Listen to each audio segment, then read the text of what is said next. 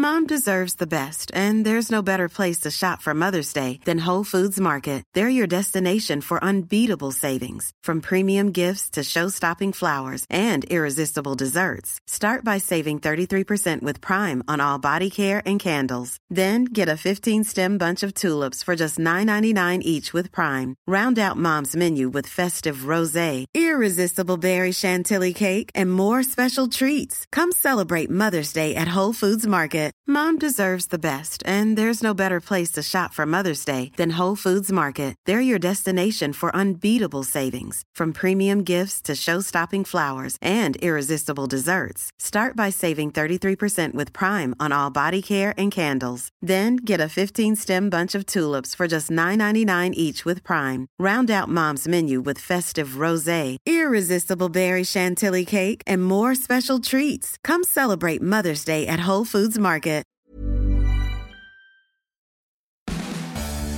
I'm Ugo Monye, and this is the Rugby Tonight podcast. In this special festive show, Harlequins flanker Luke Wallace joined us in the studio to look back at another weekend of European rugby and dissect the George North saga as it's reached a conclusion. Here's the best of our Rugby Tonight insight and analysis from David Flatman, Ben Kay, Sarah Elgin, and our studio guest. Luke Wallace, welcome to Rugby Tonight. Thank you very much. First time on. Yes, good nice to to, see you getting into the Christmas spirit. And yeah, you- we, we did quite well. Yeah. Not so sure about Ugo.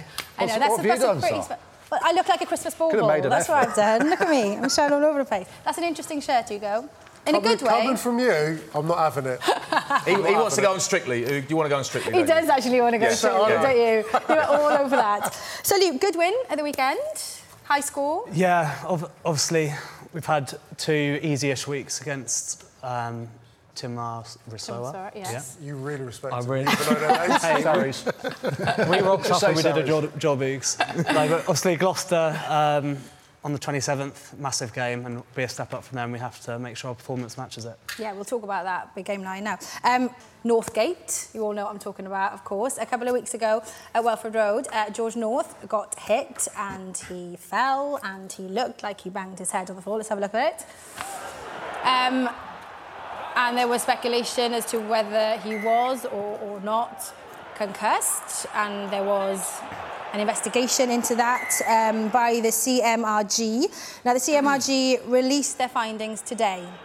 Um, so let's have a look at what they had to say. So the CMRG's view is that there was sufficient evidence to conclude not only from the video evidence but also George North's history that he should not have returned to the field of play. Northampton Saints' medical team has accepted that North may have lost consciousness and therefore should not have returned to play. The CMRG does not consider that the medical team or the club failed to complete the HIA protocol nor intentionally ignored the player's best interests. For the above reason, the CMRG will not be imposing any sanctions against the club or any of its individuals as a result of the incident. Instead, the group has made nine clear recommendations in its report. Uh, Benny, let's have a look at those recommendations. And, and you take us through the, the, the more significant Well, I think ones. the, the wider ones are just to do with logistics and making sure you've got decent enough internet connection so that those um, pictures can be passed to the doctor down into, into the uh, medical room. Probably the key ones are in the middle. And uh, the first one that I want to look at is number four, because one of the arguments made by Northampton, I believe, was that in clipping up the, the incident and then talking to the doctor, actually, while everyone else was watching the replays in the stadium, the PVR, the guy who's, who's looking at that, um, wasn't able to see, see those same replays. So having a support guy there with him who can nudge him and say, you need to see this would be important. And then for the doctors as well, making sure that um, they go through a, a set procedure. So what it's saying in there is seeing the footage before you do the HIA, because obviously the danger could be that if you do the HIA and George Ford saying, I'm fine, I wasn't out, sorry, George North saying, I'm fine, I wasn't out, that might prejudice what you see in the footage. And then finally, making sure that that message gets passed to every single medical team in the, um, in the Premiership. So they, go, they have a meeting uh, quite regularly. Next one's in February. They're going to send in the software guys to retrain all the medical teams and make sure that we can make this process as accurate as possible. There are always going to be times when things get wrong, and for me, the key is learning from those times and making it better. Okay. Flats, what do you make of the findings? I know there's been a, been a lot of stuff on social media, people not agreeing with what's been said, that it's not harsh enough. Others think it's completely fair what's been found. What I do you think that we, we have to remember that whatever we think we know, we don't necessarily know it. So I think presenting opinion, strong, even educated opinion as fact, is a dangerous game because it skews the reality of it all. The, the commission or the, the, the, review group have found that Northampton weren't lying, whether that's the medics, the coaches, the player, whomever, weren't lying. So if, I think if someone is caught to be lying, we might think they were or they weren't. They were found not to have, not to have lied. someone's lying in a situation like this when athletes' brains are at stake, hammer them, absolutely hammer them. But if they're not, if they're just making mistakes, I think we have to be very, very careful of aggressively punishing mistakes because not just the social media mob, the general public is worried about the players and they're calling for it. I think when mistakes are made, if you punish them too hard, what if you look about where, look, think about where we want to get to, we want to get to the place where there's the best process possible for looking after the players' brains. Because we're dealing with human beings, the players, the medics, everyone, everyone a lot of pressure, there are going to, as Benny said, there are going to be mistakes. It's our attitude to those mistakes. If we punish them, how many people are going to put their hand up and say, hey guys, we made a mistake last weekend that you didn't know about, but we did. Let's, get, let's be completely open and transparent and make the process better. It's attitudes to failure. Punish human, human error every it's time. The right decision well, for the game. Just, just on that as well, I, I, agree with Flats. And, and the other thing is, why do we want sanctions against Northampton? Is it because we genuinely think it's going to make the process better? Or is it because we're so used in rugby to having this disciplinary world where people have to serve an amount of time? We're seeing it with the players serving more and more time. Or is it because we want some sort of justice or punishment? But the sole goal of this committee or this uh, group is to improve the process and make sure that it never happens again. So it's nothing to do with should we, should we punish Northampton, should, should they have justice. That doesn't come into it. It's solely about would it be any better for future players if Northampton were punished, and I don't think it would. Ugo, what's your take on it? I, I slightly disagree with the guys, to be perfectly honest. Um, I guess the first thing, the most important thing, is that George North is fine and he, from what we're hearing, he's going to play on Friday night. I think that's the most important thing, and that's that's absolutely brilliant news. Beyond that, there's clearly a dislocation between the RPA Premiership Rugby and World Rugby. Because if you look at what World Rugby are doing at the moment, any, any contact with the head, and in terms of their sanctions, seem to be increasing, whether that be accidental, no mitigating circumstance or not. That's a straight red, and people are serving bans. We just heard just the other day from the incident in the Bath game, eight weeks for an accident. That's what it is. In this occasion, it's a supposed accident. Well, let's face it, Premiership Rugby have put together this system to for the welfare and the benefit of the players, and it's failed. For the majority of the time, I'm sure it's absolutely fine, but it's failed. Considering how much they talk about it's their top priority, player welfare, concussion, it's got to be top of the agenda. This system's not quite good enough. The other point to it is that suspicion of lack of consciousness. Well, I think it's fairly obvious that George may have suffered that lack of loss of consciousness for just a small period. How he was then able to complete the HIA protocol sufficiently enough for the hmm. doctor to believe that he was fine, I'd be asking a huge amount of questions because that should never happen. He should never have been put back onto the pitch. Whose fault? For me, that lays at Premiership Rugby. In terms of the sanctioning and stuff, it's not a case of a witch hunt and someone's got to be struck off or this and that. No one's saying that. I don't want anyone to necessarily get in trouble. My focus is on players. But for Premiership Rugby to actually do something about it, to back up all their words in terms of we're there for the players, we're here to protect our game and our players, and that's paramount, and do nothing, I just think sends out a pretty pathetic message. OK, well, let's, let's speak to a current player then. HIA, have you had one? Many. Many, OK. Yeah. So, so what does it entail? Um, so at the beginning of the season, when we come back for pre-season, we'll do a whole load of baseline tests, which record reactions, balance, memory. Um, and then when we get concussed, we take, get taken off the pitch and have to redo these tests. And um, yeah, the results get matched up. Okay. And and you as players completely like sat? Do you, you guys feel safe? Because like you were saying, that is the most important thing, isn't it? By the protocols and. I think the tricky thing with the concussion is there's so many different symptoms that I think I could quite easily be concussed in some some instances and pass the test.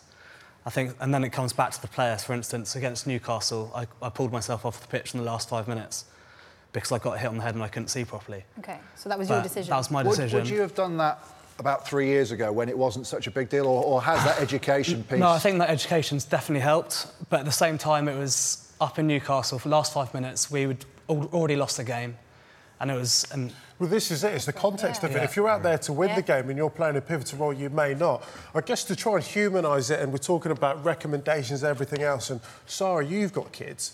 And, you know, F- Freddie, who's a young boy, if he went out to play rugby on Sunday, took a knock to the head, and you knew he'd lost consciousness and was put back on the pitch, Yeah. how would you feel as a parent? I wouldn't be very happy. You wouldn't be happy and you'd want something to be done about it. Okay, that's I'll all ask- we're saying. I'll ask you on that, Ugo. So what you want is, I've got kids too, and I want the process by the time they start playing rugby to be as robust and as complete as possible. so Northampton get hammered for this and get fined 10 Premiership points, and they're in, they're in trouble, okay? Two weeks from now, Quins make a mistake. No one notices, it's not on telly, but they make a mistake and they think, we've done that before, no one knows. Actually, are we going to put our hands up and say, guys, there's a bit of a fault with the system? There will always be faults with systems because you're dealing with human beings and every brain is different and reactions different, all that stuff. Will Quins put their hand up and say, actually, we can help work, we can help improve the system long term by telling you what's gone wrong? No, they're not because they're going to get fined points. So you hammer it, teams won't put their hands up, the process will not improve to the point or at the rate at which it could if actually if, if, if the attitude to failure is adjusted. But we're not talking about. I mean, you're absolutely right. We're all humans. We all make mistakes. And like I said, it's not a witch hunt for someone to get fired or get sacked or whatever it is. We're talking about heads. We're talking about heads and brain injuries. I'm, I'm with, And- what's, what's the difference? So all we want to do is make it better. So I can't see how sanctioning Northampton makes a would statement. make Ben. any other club. Makes a statement that But they're, I think, that they're I think guys, we're gonna have to, we, got, we could go on and we'll try and pick it up later. But what also we want, I guess, is for these recommendations to make a difference. Uh, yes or no from all of you, will they make a difference? They will, as part, yeah, as part of it's been getting better and better. And we should point out, Premiership Rugby is the only league in the world, I believe in any sport, that, that has this system in place. well, that's a good So it is, from two years ago, it is significantly better. I think in two years' time, 10 years' time, it will be even better. We could spend hours, couldn't we, talking about this? Um, but we've got to move on and let's start by looking at the weekend's round four Champions Cup matches. And it was a weekend of return fixtures, I guess. In Pool 2, Wasps travelled to the sports ground where their game against Connacht ended in dramatic scenes. Toulouse hosted Zebre. And in Pool 1, Glasgow Warriors were looking to back up that brilliant, brilliant away win against Racing 92 with another one at Scotstoun. And Richard Cockerill's Tigers, of course, needed to restore some pride after humiliating outing against Munster last week. OK, let's have a look then at uh, the Pool 1 table as it stands at the moment.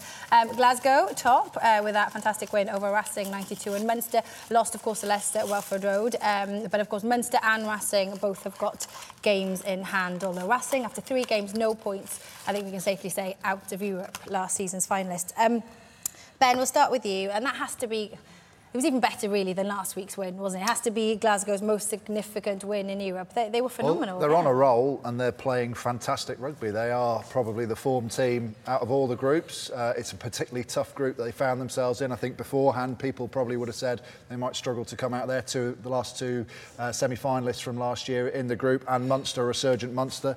I think for me, it's an indication of how much of a high Scottish rugby is starting to get on off the back of it. Because you tweeted, didn't you, that potentially we could have five Lions in that team. Who? You know, Yeah, well, more. I mean, I was with Mike Blair at the weekend at Welford Road, and he made a joke. He said, "Oh, they'll only take Hoggy on the Lions tour as the token Scot," you know. And he was joking, and I hope he was joking, and I hope there's none of this Scottish thing to overcome in selection because I think there are some truly brilliant players in that Glasgow team.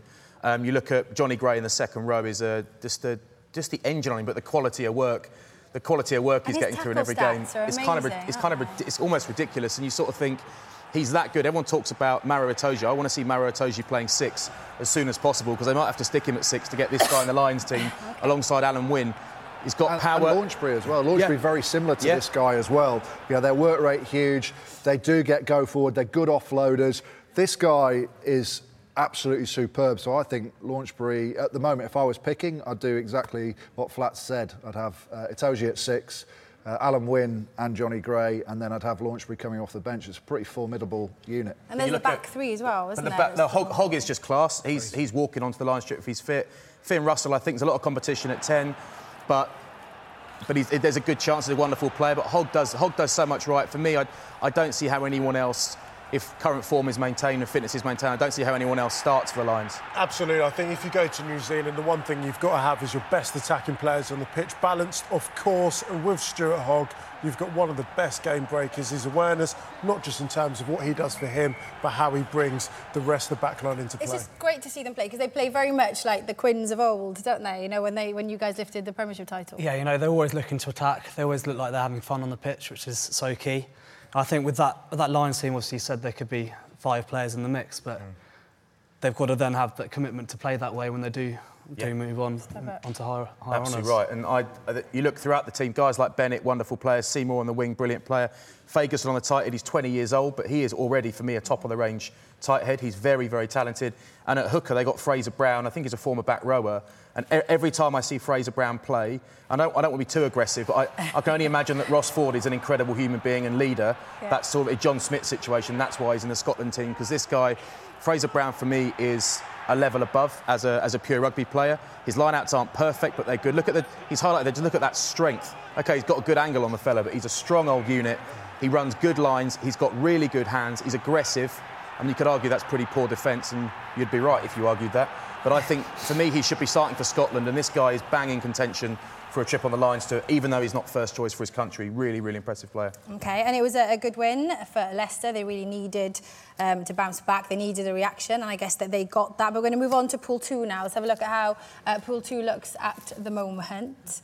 Um, look, it couldn't be much tighter, could it? Wasps, Toulouse and Connacht all on 13 points. And we saw just then, of course, there was a bit of drama after the 80-minute mark um, uh, in the Connacht to Wasps game. And this is a statement that's been released by Wasps this week. Let's have a look at that. We all understand referees are only human and mistakes do occasionally happen. However, for a referee and fourth official to get the laws of the game wrong at a crucial stage of a big match is hugely disappointing. The error made could have serious repercussions. It could, of course, in terms of Wasps' qualification hopes or the prospect of securing a home quarter final. The EPCR have uh, stated that the result stands, uh, which you would expect, uh, and we congratulate Connacht after a hard-fought contest. And we will now move on to the final rounds. And the referee, matchday referee, has answered uh, because this new rule already exists in several competitions, and I did not know it. Um, it was in Eastern Europe or not. Um, so I gave touch. I contacted several officials after the match who also had doubts. So it's a mistake on my part. It hurts my head, but heart, sorry, not head. It probably hurts his head as well. Uh, but I take it upon myself, and I'm sorry for the Wasps and their supporters. Um, so that you know, he admits his mistake. Um, what's your take on it? It's a bad mistake to make It at a bad time. Let's face it. I mean, of course, huge repercussions. Wasps have been going very well, but I mean, the one thing which has been highlighted at the weekend, and uh, Lawrence spoke about, was the captaincy. Just how he put the referee under pressure. Someone who pretty much came onto the pitch stone cold and took advantage. of fair play to Connacht. Yeah. Okay, so let's have a look at uh, how pools three, four, and five look then at uh, the end of the weekend. And Saracens still unbeaten in the tournament. Top pool three, uh, Toulon after losing uh, to Parc Scarlets are in second with 10 points. And Scarlets, I guess, are they kind of still in it ish, maybe? Um, let's have a look at pool four then.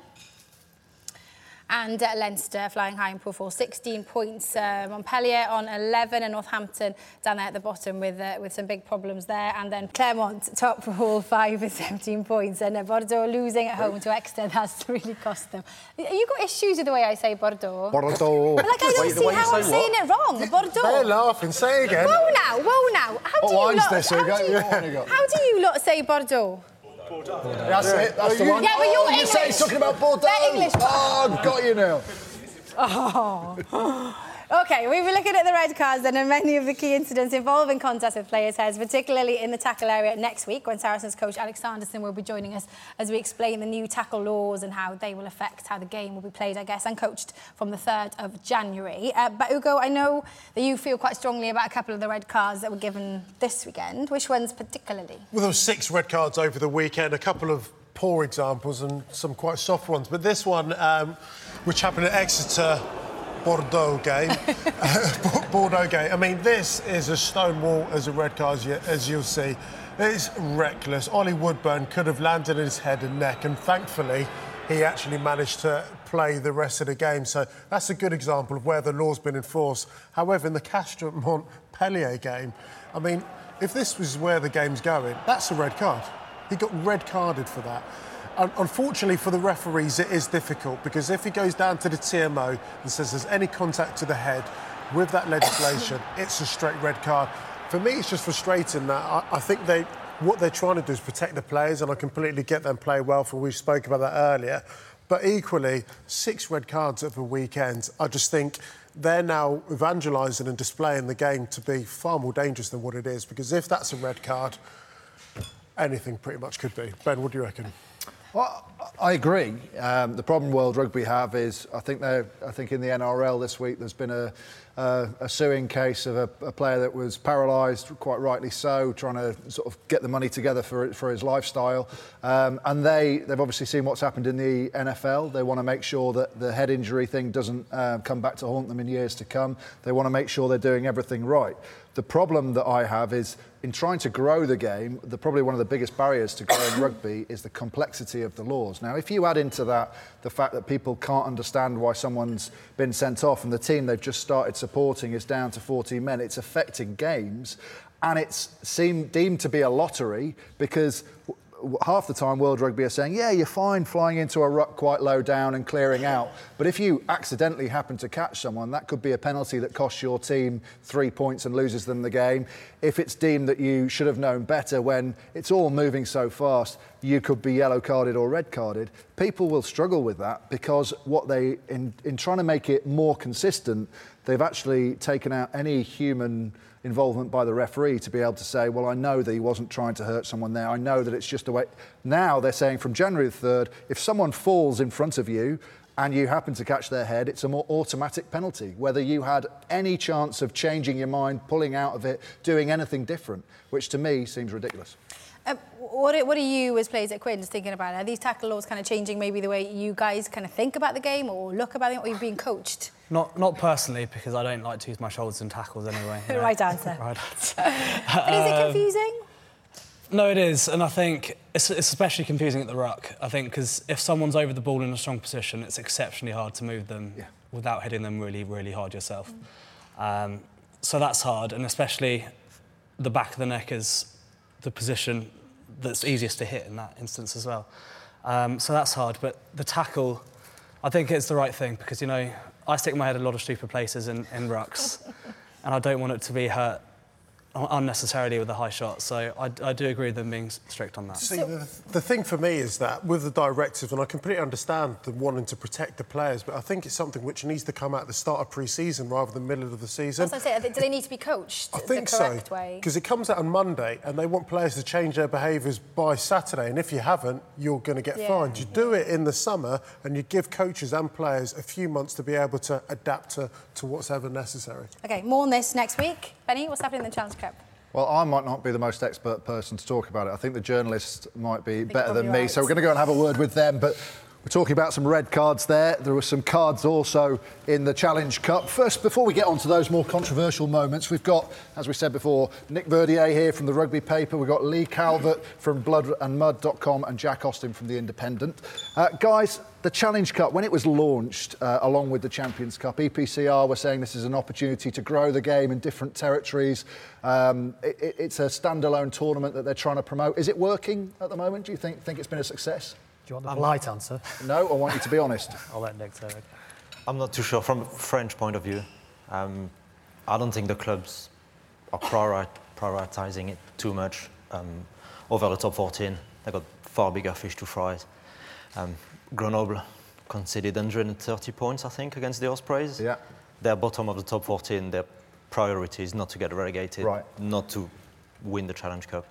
Um, I'm not sure about the French. La Rochelle are doing well they're doing well in the top 14 as well, so they're not too worried. They can play on both sides. guys, now, in, in, terms of growing the game into other markets, we've seen a couple of decent performances in some of the non-rugby playing countries. Do you think that's been a success? I mean, you see, you've seen a couple of bad performances as well from, yeah. the, from the smaller nations. Um, yeah, it is growing the game. You, look, you've got the Romanian teams in there now, but are they impressing? Are they almost worthy of a place there? All right, well, with all that positivity, let, us move on to what's actually been happening. If, Nick, if you take uh, Pool 1 first, La Rochelle against Gloucester, t- tell us what's been going on there. Well, all to play for in this one. As I said, La Rochelle are doing pretty well. Six try win against Gloucester. They're top of the pool because of the aggregate over Gloucester at Kingsholm. Massive games for both teams in uh, round five. Um, La Rochelle are go- going to Bayonne and Gloucester going to Treviso that's going to be huge. They're going to have to get maximum points potentially to top that pool. So very interesting. So there we go. And if we move on to you, Lee, you're going to take pool four, and the, the probably the highlight fixture there was Bath against Cardiff. Bath against Cardiff was a, unexpected defeat for Bath last week. So looking to kind of um, turn the tables on that. They've got some of the better players back for argument, and Aled Brew is a suppliers package for everyone, I think, for Bath this year, which just shows that change of club can make something quite interesting. But it was quite a comfortable win for, for Bath in the end, with uh, some quite um, very good tries from Ross Batty there at hooker. Have you ever seen a hooker move that quickly? Everybody wants to be Dane Coles now. He's basically gone the length of the field, hasn't he? He actually so... scored a better try, his previous one, I think, because he actually he was at second receiver and cut a lovely angle to score his first try as well. So to still have the energy to do that as well, it's Flat, Flats used to do that all the time, front row at Bath. It was, it was open, his trademark. Open it's not actually that difficult when you're out there and you know. Open pasture is your home. Jack, rudimentary skills. Jack Quinn's leading pool five game against Edinburgh this weekend. How, how did that one play out? Um, they no, they played Timisoara. Uh, oh, so, sorry, sorry, yeah. Mistakes happen. It's fine. Um, Sanction. um, no, they trounced them 75-3. Um, Jamie Roberts picked up a hat trick, um, looking like he's getting near his best form. Um, there's also Mike Brown got two, uh, Marland Yarde two as well. Second minute red card, though, just killed the game for uh, for the Romanian side. Of course they did. Obviously, I'm, I'm fully up on, uh, on, on all the uh, Challenge Cups games uh, as well as the Champions Cup. So. You've got a fine waiting for you here, Ben. You guys lining it up. You guys lining it up. Um, Quins, you've got such a, a, great record in that competition. You came so close last season. Um, how high a priority is Europe for you guys this time? Yes, obviously we've got three three opportunities to win silverware, and it's one of those opportunities. So yeah, we're taking it very seriously, and I'm sure as further we go through the competition and get towards that final again, the memories of last year will probably come back and drive that an awful lot more. Yeah. I bet. But it's been a great four rounds, hasn't it, so far? We've had all the drama that you expect from top flight European rugby, of course, and let's face it, the success of the Pro 12 sides has really opened up this year's competition.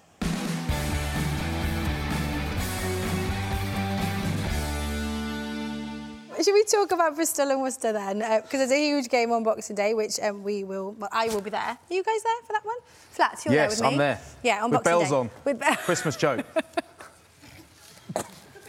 I'm snorting now. That's not true. Peppa Pig. Peppa Pig.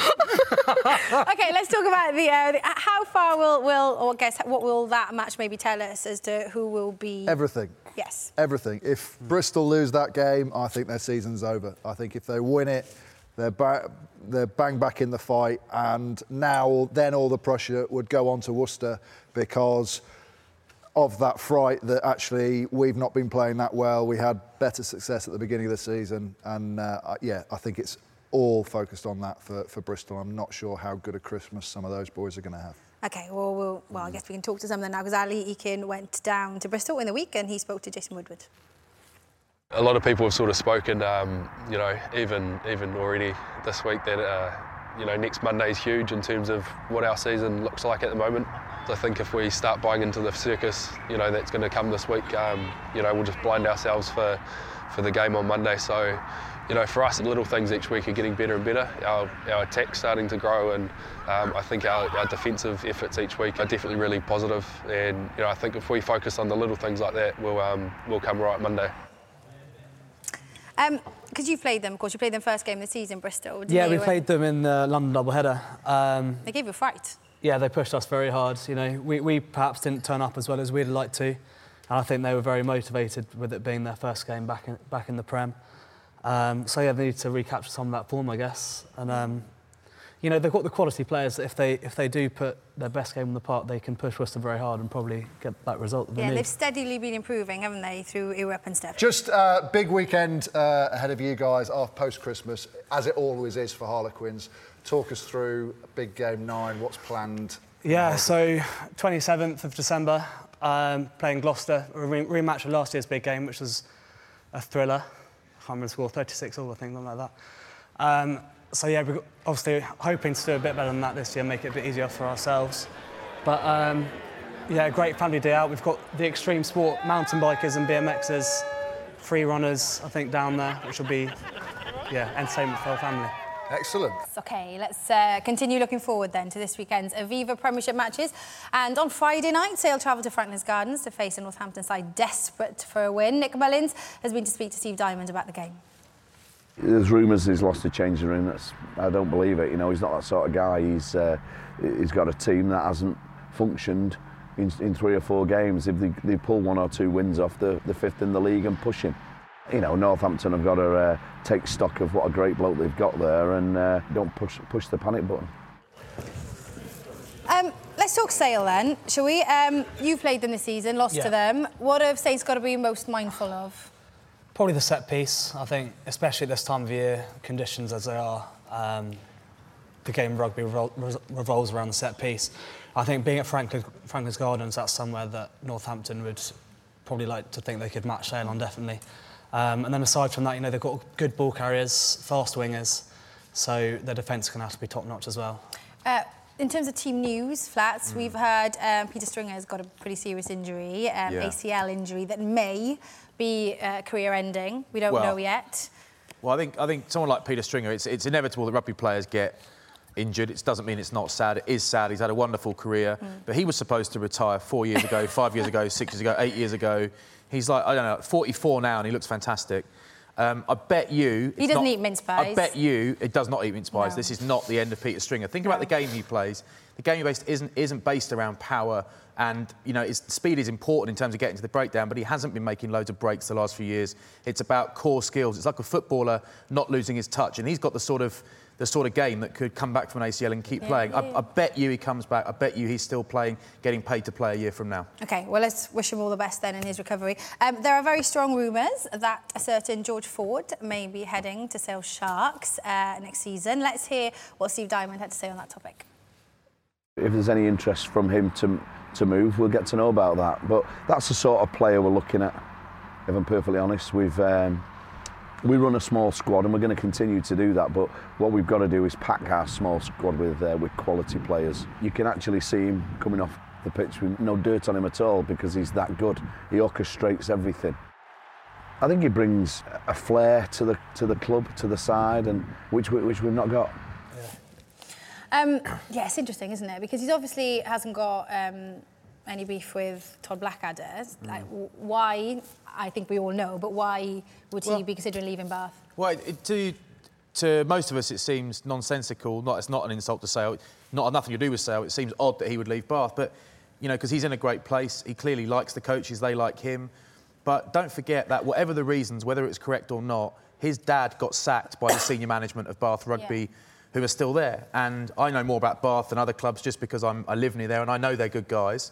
But that isn't the point. The point is they sacked his dad, and I think while it's you know, it's easy to make, talk about it in rugby terms. I think it's pretty difficult to be objective about your own family. I'm not objective about people telling my kids off at school. They're always wrong. You know, so I, I, I do think it's a very emotional thing, and he has to see his dad and look his dad in the eyes, and he may feel his dad was wrong. I know a lot of people don't feel that there. That isn't the point. You can't be objective often about your family. So I, I, I actually, although I think it's an odd rugby decision to leave Bath, I kind of understand it emotionally. You touched upon already. Why Sale? Why, why, why Sale? What's the attraction, do you I think Sale will go hard to get a player like that because once they've got him, they can say to other players, "Look who's here, look who's coming." Go back, go back to 06 when Sale won the Prem, and they had some really good core sort of young talent, like, local talent like Quaite, Mark Cueto, Steve Hanley, those sorts of guys, Charlie Hodgson. They were lo- they were local guys, proper lads from you know sort of around that area. They also had Stardust. They had Seb Chabal. They had Seb Bruno. They had some rock star players sprinkled in. That is where I think Sale, and I'm guessing, but it would seem a decent formula to try and recreate. It, that seems how, where Sale want to get back to. And the best way to get a bit of talent in is pay them and get one big one first. And George is, you know, he's the opposite of most rock star players who seem to be towards the end of their careers who go for the big contracts. He's right in the mixer. He's Yeah. right in form. Apart from like what Flats has spoken about, kind of maybe enticing other players to go, what else will he bring to, to Sale in terms of the way he plays the game? I think he's just a class player in so many aspects. Um, and as I said earlier, they've got a good set piece, they've got good ball carriers. I think he knows how to move, move them around the park and knows how to bring other people into the game. So I think he'll do a lot to pull that whole team together. Will he stay there long then? How does that like? Could he Well, go there for like a? He's from don't up know, there. He's Yeah, from yeah, up there. Yeah. Um, he's a good enough player that he could play anywhere and still be in the England team, I think, if he's on the right form, especially if Farrell's fit because they work so nicely together at the moment. Um, maybe he's near a family. I don't know if that's consideration or I not. the I just- family home is up that maybe, way, isn't it? Maybe. And some people say it's a stepping stone. I don't know George very well. Maybe he's that guy. Maybe he's not. Hmm. I don't know. I, I wouldn't have thought that. I wouldn't have thought. I would have thought if he goes there, he's going to stay there. And I think Sale will work hard to keep him there. And that is bringing in other great players for him to bring into games. Hmm. And also, let's be frank, paying him loads of money, which he deserves because he's the best. Yeah, um, Northampton. Um, it's a huge, huge game for them, and you sense for, for Jim and, and the coaches as well. It's a massive, massive fixture for them. Yeah, it, it is huge. They got a bit of grief last week for resting a load of boys and not picking their best team against Leinster. For me, it's their squad. They're under a load of pressure. There's people talking about Jim Mallinder getting sacked. He needs to win Friday night. That's got to be his focus. I think it's entirely reasonable that he uses other registered players, professional players of his squad to go and play a game that means, frankly, doesn't mean very much to them now this has become an enormous game. I don't want to drift too lazily into hyperbole, but this has become an enormous game, partly because of the form they're in and the pressure they're under, mm. but also because it's at home. And Sale are not going to be easy to beat. No, and how difficult is it? You know, Harlequins have been through that, where you've lost a series of games and the pressure, and you almost need to, to get out of it to become better, don't you? But it's hard to. Yeah, definitely always challenge these to improve. Um, I think, as Flat said, being at home is a massive thing for them. Um, the crowd there is always pretty partisan. They'll get they'll get behind them to start with, but if they don't play that well, they'll they'll get on their backs early, and that pressure will just build and build and build. Yeah, it's going to be a big one that yeah. for both sides. Um, you're going flats. What are you up to? I'm flats. Oh, yes, well, absolutely. He's actually better than you go, not flats. Flats is with you.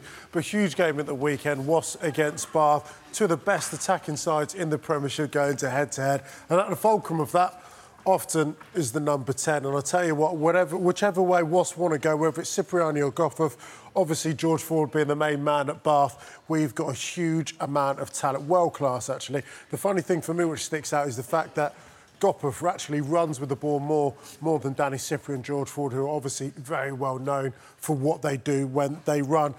But when you look at Wasps and their attack plan, they are top of all the stats. Last season, they were brilliant in Europe in the Premiership, and they've continued that form. Terms of points conceded as an average, tries and meters made, those guys are always top of the stats. But if we look at where they're getting a lot of their tries from, it's quite obvious to see. And for me, as a Bath coach tonight, this is where I want to see a bit more of an improvement. Bath, in terms of their defensive line-outs, not brilliant. They give 92% of possession to, to the opposition, so they get a huge amount of ball to play for. We can see just with this stat here how deadly Wasps are off when they can win good line-out ball. 30, 14 of their 34 tries have come from line-out success. That needs to be done a lot better. Charlie Ewels, Dave Attwood, get up, put pressure them, try and stop Wasps, attacking source, at source and you may get some joy. The other stat for me, which I, which I really like and shows really good balance and maturity, especially from George Ford, is the fact that Bath kicked the ball more than any other team in the Premiership, just under 29 times a game. But this, on the converse, for Wasps, 25% of their tries have come from kick receipt. So kicking game has got to be absolutely spot on as well as their chase. Because when you've got the likes of the Piutaus, uh, sorry, not Piutau, he's now moved on, but Christian Wade at the back there, they, those guys will cut into room. Josh Bassett also on really good form, and Rob Miller, a really good operator. But anyway, moving on and focusing back on what we're really good at, it's defence absolutely top of the pops in terms of missed tackles, tackle success, and clean breaks conceded. If we focus on this and keep keep that standard really high, we'll give ourselves a really good chance. So, in summary, for me, if Bath are going to win the game at the weekend, set piece paramount, always is that way. Scrum, line out, as well as line out defence. Kicking game, we kick more than anyone else. So when we kick, kick accurately, and Chase has got to be there to back it up in defence. It's been top of the pop so far continue that, and we give ourselves every chance of winning this weekend. Ben. From a Wasps perspective, let's have a little look at what Bath are really good at. Are they the new Saracens? Two years ago, they were the most attacking team in the Premiership. They're completely changed that now. They're now up there with Saracens as the most pragmatic team. What are they good at? They're really efficient. They don't play with a lot of ball. They let the opposition have the ball, and then when they get their opportunities, particularly in the red zone, they are uber efficient. Defensively, really strong. They have great line integrity. So, from a Wasps perspective, we have to do something to change that. We can't just keep bashing into brick walls, particularly around their forwards, who make 75% of their tackles. A lot of dominant hits as well. So, we have to change this picture. Now, how do we do that? First of all, the temptation from Wasps is always to counter-attack. If we kick the ball back to them, they're going to kick it back to us. So we have to make sure we temper when we go and when it's on to counter-attack and not get caught at the back. We don't want to be caught in the red zone. Equally, if we kick a little bit more, And rather than just picking and going around the corner in where they're strongest, we change that defensive line picture. It's not easy for them. If they're turning to go back, coming back in a, in a kick chase, then that line integrity is going to disappear. We can utilise some of our great attackers. If we move on to the weaknesses that we can go at, first of all, George Ford. He won't shirk a tackle, but if you look at where they make their dominant hits, George Ford has made two out of 44 of his tackles have been dominant hits. That means he's constantly losing that physical battle. We saw it for England. When teams run big runners at George Ford, he gives four or five metres in the tackle. So we need to make sure that we've got the likes of Ashley Johnson, Nathan Hughes running at George Ford, not at the big uh, uh, forwards we were talking about. Also, the corners. If they narrow up their defensive line to protect George Ford, there are opportunities around that outside centre channel, and we all know that Wasps have the best attack in that channel with the likes of Elliot Daly and the back three that Ugo was talking about. Finally, lineouts. This is the area that Ugo was talking about before. Let's have a look at that those stats that Ugo was uh, talking about. We score the most of our lineouts, 14 out of 34 from lineouts. They give us 92% of the ball, and 62% of the tries scored against Bath have been from lineouts. So we know we can attack in that outside centre channel, but in order to create those opportunities, we have to go route one as well. Five of our tries has come from driving lineouts. We are the best in the business, I think, at breaking out from the back of a broken down more scoring try. Opportunities there. But I was talking about kicking to the corners, playing more percentages, so we're in the right area of the game. Their line out, Bath's line out, is also the worst in the league statistically. So we want to be kicking out to them, putting pressure on the line out, and there are opportunities to play out the, off that. We are the strongest team in the league in this channel. If Bath give us this sort of opportunity over turned over line out ball, we can cut any side in Europe apart. We can cut Bath apart as well and we can end up scoring tries like that. That is the way we are going to beat Bath at home this week. Thanks for listening to the Rugby Tonight podcast. Have a brilliant Christmas, and we'll see you again next week.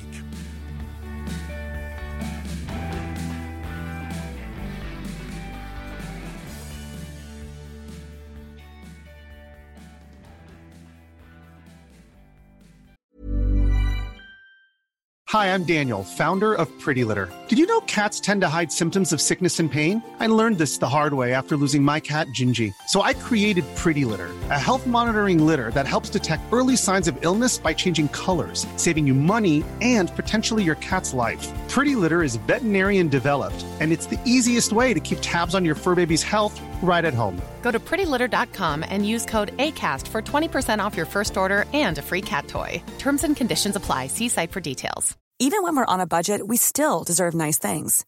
Quince is a place to scoop up stunning high end goods for 50 to 80% less than similar brands. They have buttery soft cashmere sweaters starting at $50, luxurious Italian leather bags, and so much more. Plus, Quince only works with factories that use safe, ethical, and responsible manufacturing. Get the high-end goods you'll love without the high price tag with Quince.